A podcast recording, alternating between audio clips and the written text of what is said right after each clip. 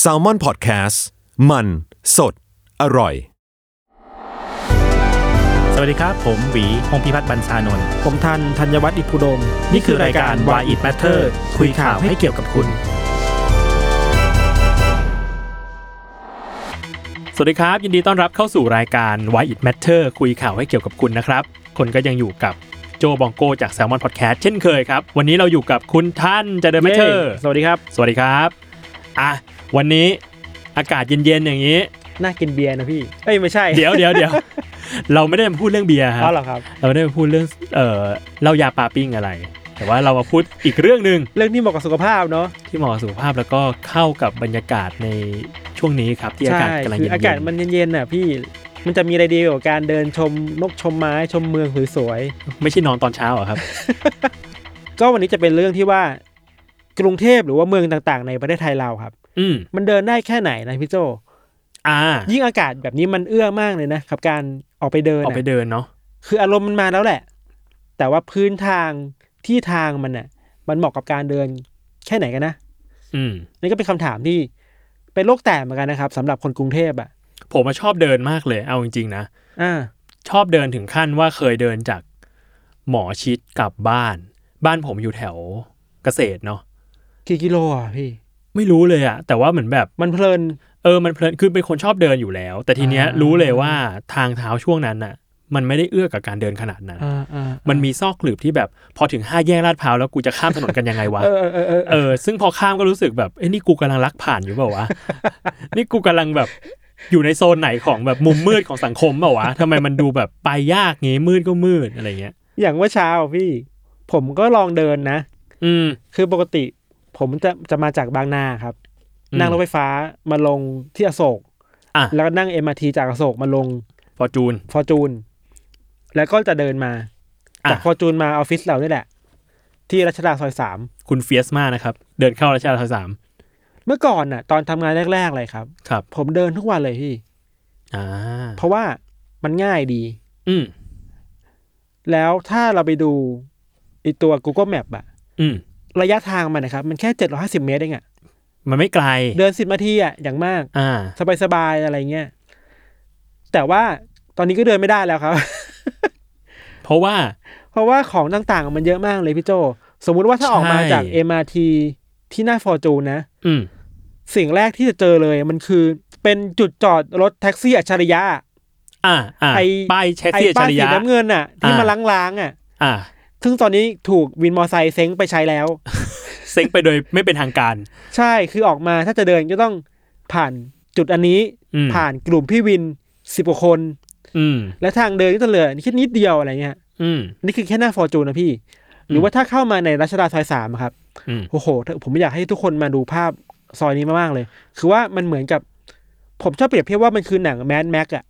ฟิว ฟิล รี่ ลี่ โร โร ด ด สงครามอยู่ตรงหน้า เอาพูดง่าย ๆ คือระบบนิเวศของรัชดาซอยสามอ่ะ มันคือถนน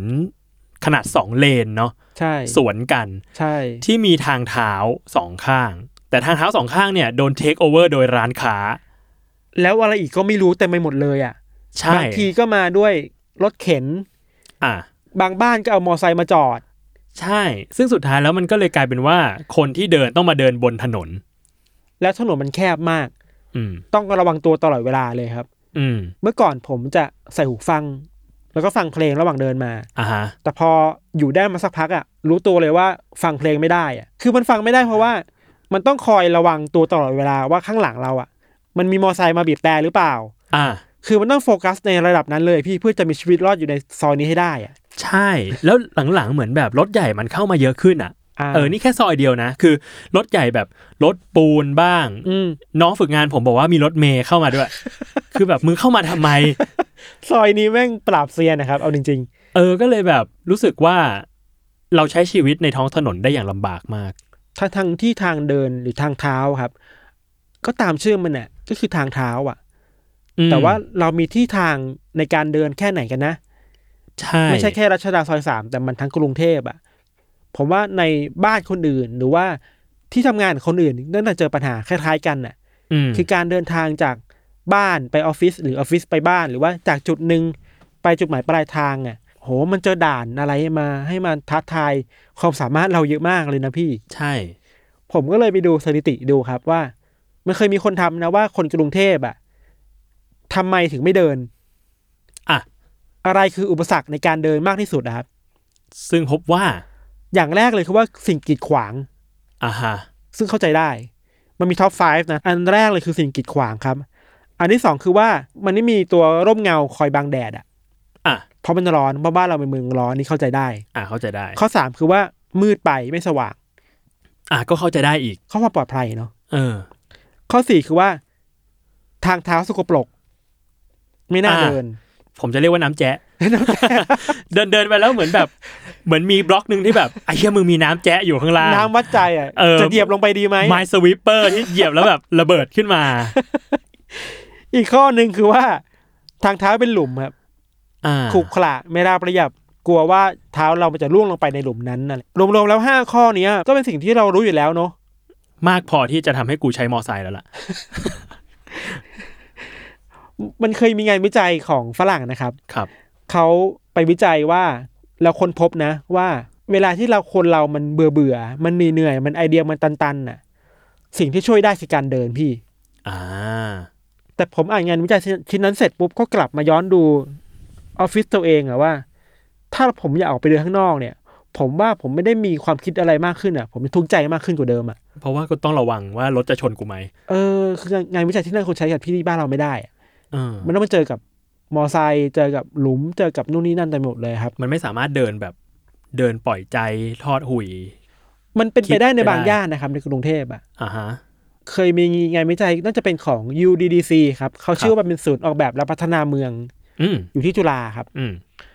เขาพบว่าย่านที่เดินได้เดินดีมากที่สุดในกรุงเทพอะพี่ มันคือสามย่านราชประสงค์สยาม อ่า แถบแถบนั้นน่ะ อ่า เพราะว่ามันมีจุดเชื่อมต่อเยอะ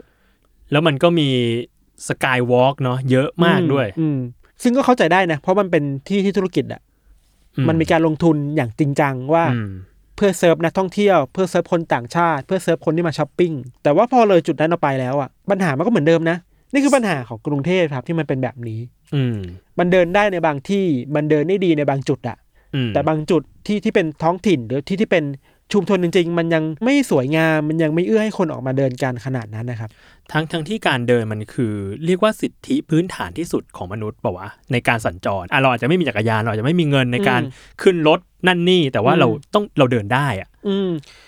นอกจากเป็นสิทธิพื้นฐานแล้วครับ มันดีต่อตัวคนด้วยมากๆอะ อืม อย่างข้อแรกเลยคือว่าแน่นอนสุขภาพเรามันดีขึ้น อืม เพราะเราได้เดิน กรณีของผมอะ่ะเจ็ดร้อยห้าสิบเมตรจาก MRT มาออฟฟิศอ่ะ เฮ้ยมันช่วยได้นะพี่ มันเกือบเกือบหนึ่งกิโลอ่ะ ในการเดินอ่ะ แต่เดี๋ยวนี้คือผมไม่เดินแล้ว ผมต้องแว้นมอไซค์เอาอ่ะ เพราะว่าแบบ เพราะก ไม่ ลั ไหว ว อื มันไม่ไหวจริง ๆ อะไรเงี้ย แปลว่าเราขาดช่วงเวลาในการออกออกกำลังกายสั้น ๆ ประจำวันหายไปเลยนะ เราคิดได้อีกมุมหนึ่งถ้าเราเดินได้มากขึ้นน่ะ สุขภาพก็ดีขึ้น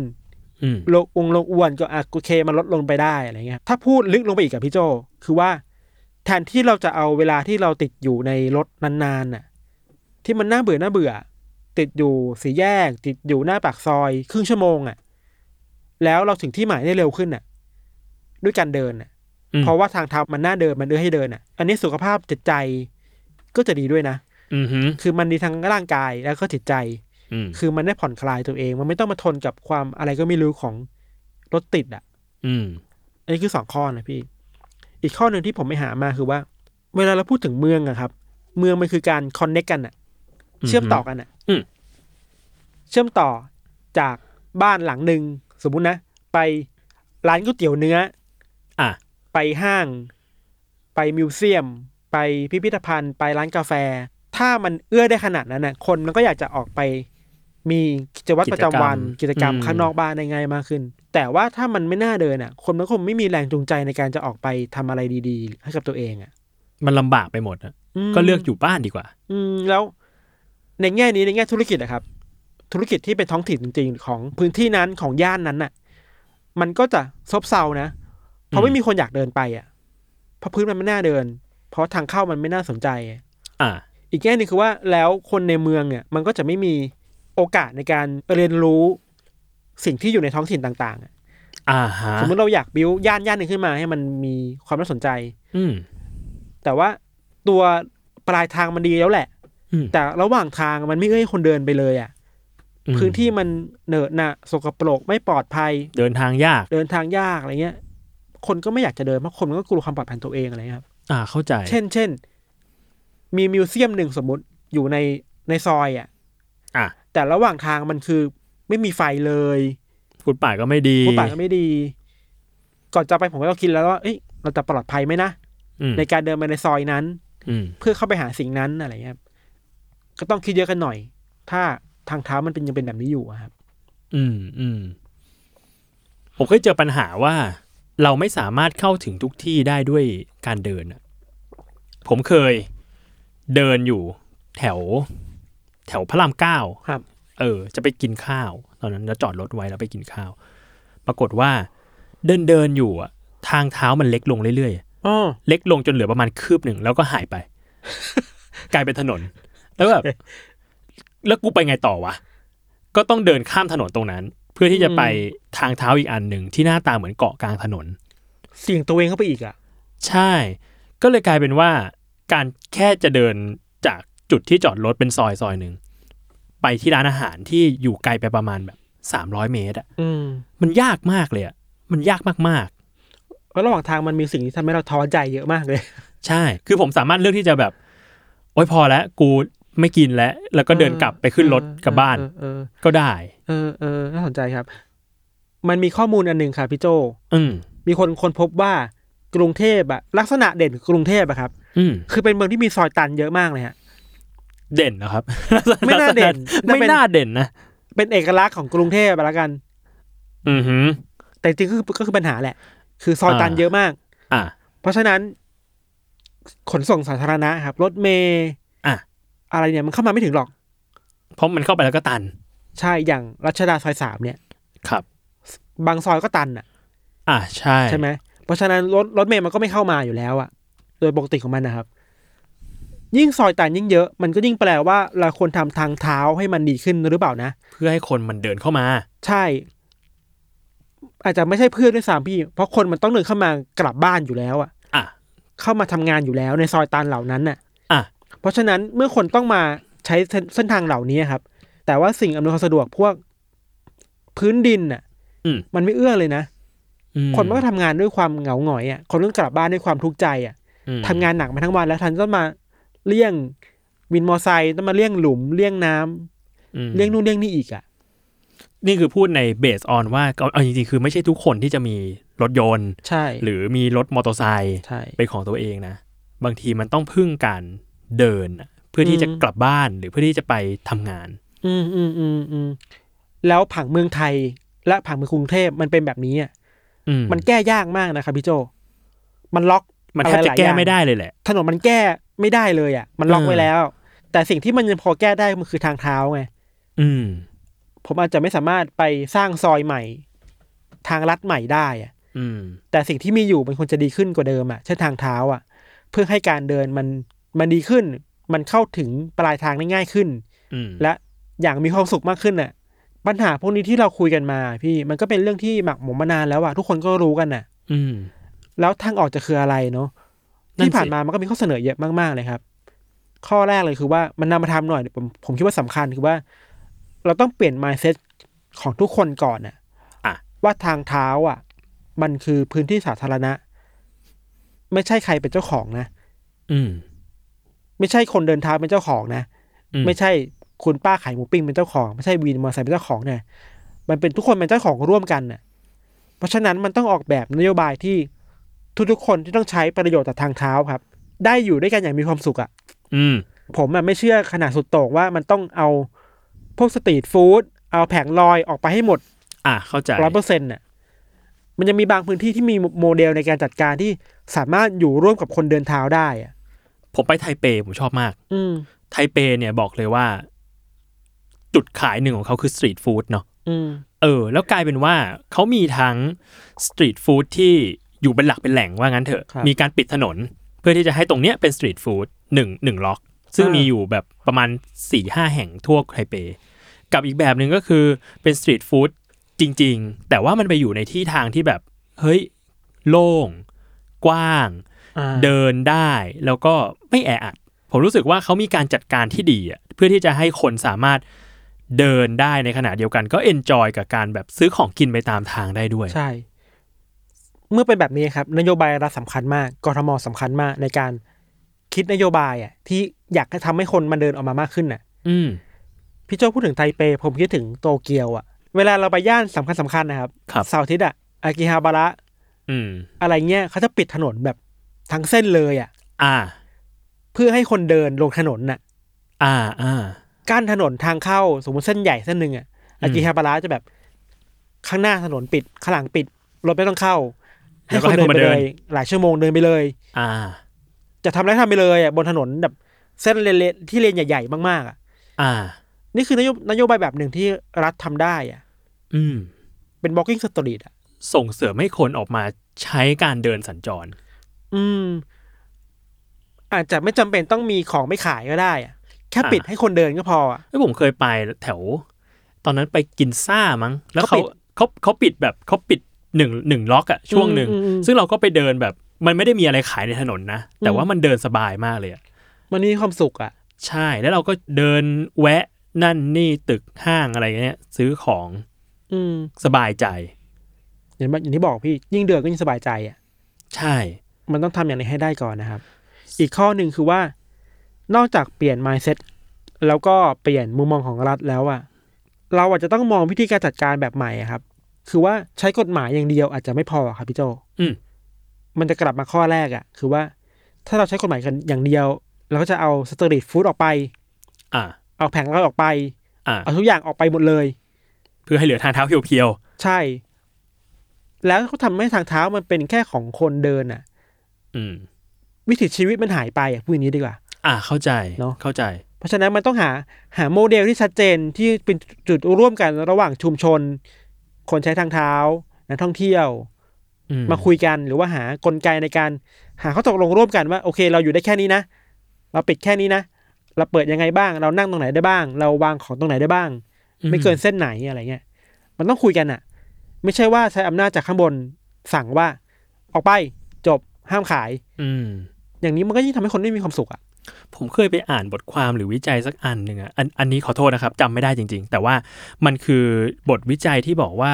ประเทศไทยมีทางเท้าที่แคบมากอะถ้าเทียบกับขนาดเมือง อย่างกทมครับเขามีเป็นร่างระเบียบ อ่า เป็นระเบียบที่เขียนว่า ทางเท้ามันควรจะมีความกว้างประมาณหนึ่งร้อยห้าสิบเซนน่ะ อ่าครับ หนึ่งเมตรครึ่งเนี่ยจะเป็นพื้นที่ที่คนสองคนสามารถเดินสวนกันได้ อ่า เป็นอย่างน้อยสบายใจ อ่ะ แต่ถ้ามองมันมองในความจริงอะมันอาจจะหนึ่งเมตรครึ่งอะพี่ แต่ว่าหนึ่งเมตรอะมันถูกบันไดจากสะพานลอยอะ อ่าจริง มันลงแล้วอะ ซึ่งอันนี้ นึก เป็ ออกปะ นอันนี้เป็นปัญหามากเล ไหน ย จะกา นะ รปลูกต้นไม้อีกอะ ไหนจะแบบ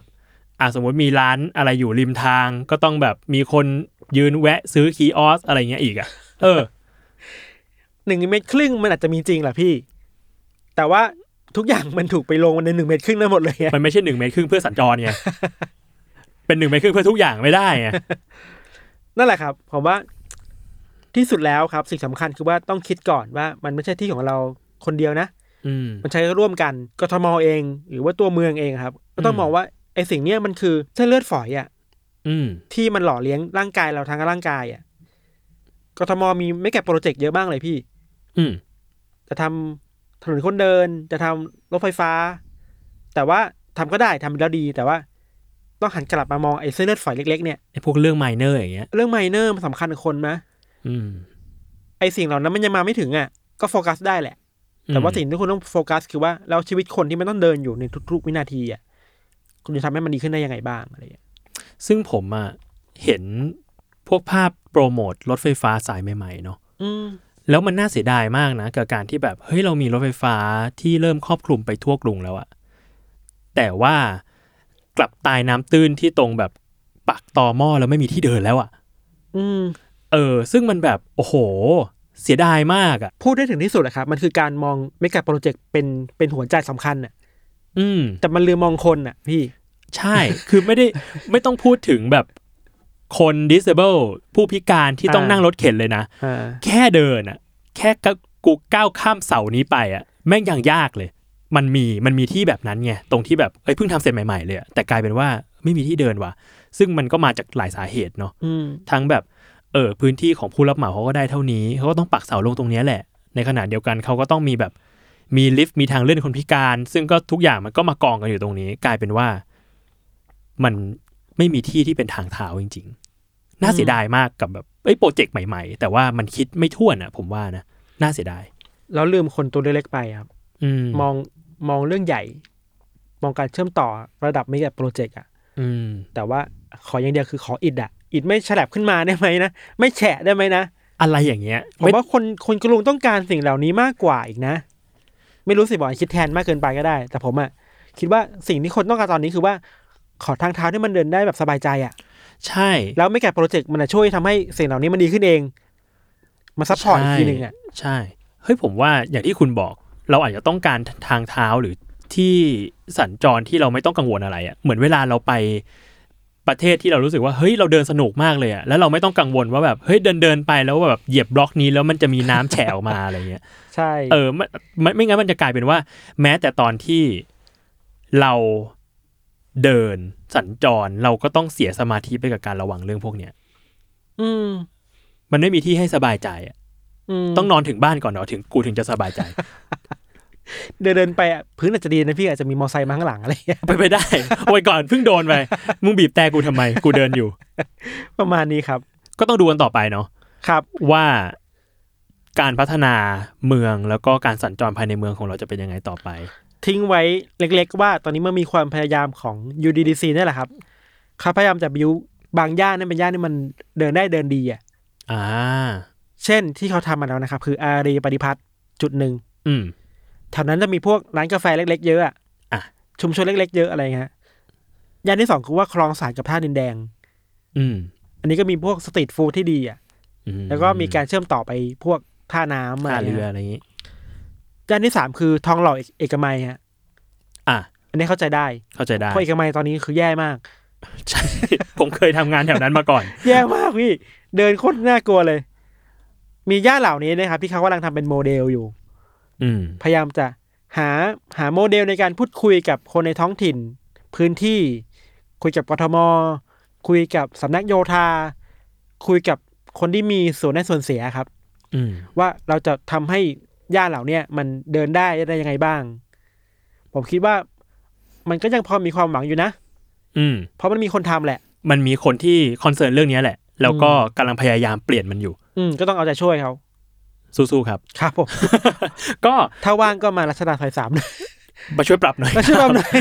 ยากมากเลยครับ โอเคก็ขอบคุณทานมากวันนี้ ครัก็บเป็นประเด็นที่เราก็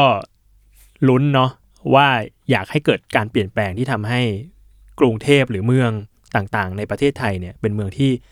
สัญจรได้โดยการเดินมากขึ้นจริง ครับ ๆ เพราะเราเองก็ชอบเดินมากจริงๆแหละ ก็วันนี้ขอบคุณทานมากครับ สวัสดีครับขอบคุณครับ ติดตามรายการ Why It Matter คุยข่าวให้เกี่ยวกับคุณได้ทุกวันศุกร์นะครับ ทาง Salmon Podcast ทุกช่องทาง ไม่ว่าจะเป็น Spotify Apple Podcast SoundCloud YouTube มีทุกที่เลยครับ ครับ ถ้าใครชอบประเด็นข่าวแบบนี้ ข่าวที่ไม่รู้จะเกี่ยวกับเรายังไง แต่ว่าจริงๆแล้วมันมีแง่มุมที่เกี่ยวกับเราเนี่ยก็กด subscribe กันได้ครับ ที่ ครับ รายการ Why It Matter วันนี้ก็ขอบคุณมากครับ ทุกคนเจอกันวันศุกร์หน้า สวัสดีครับ สวัสดีครับ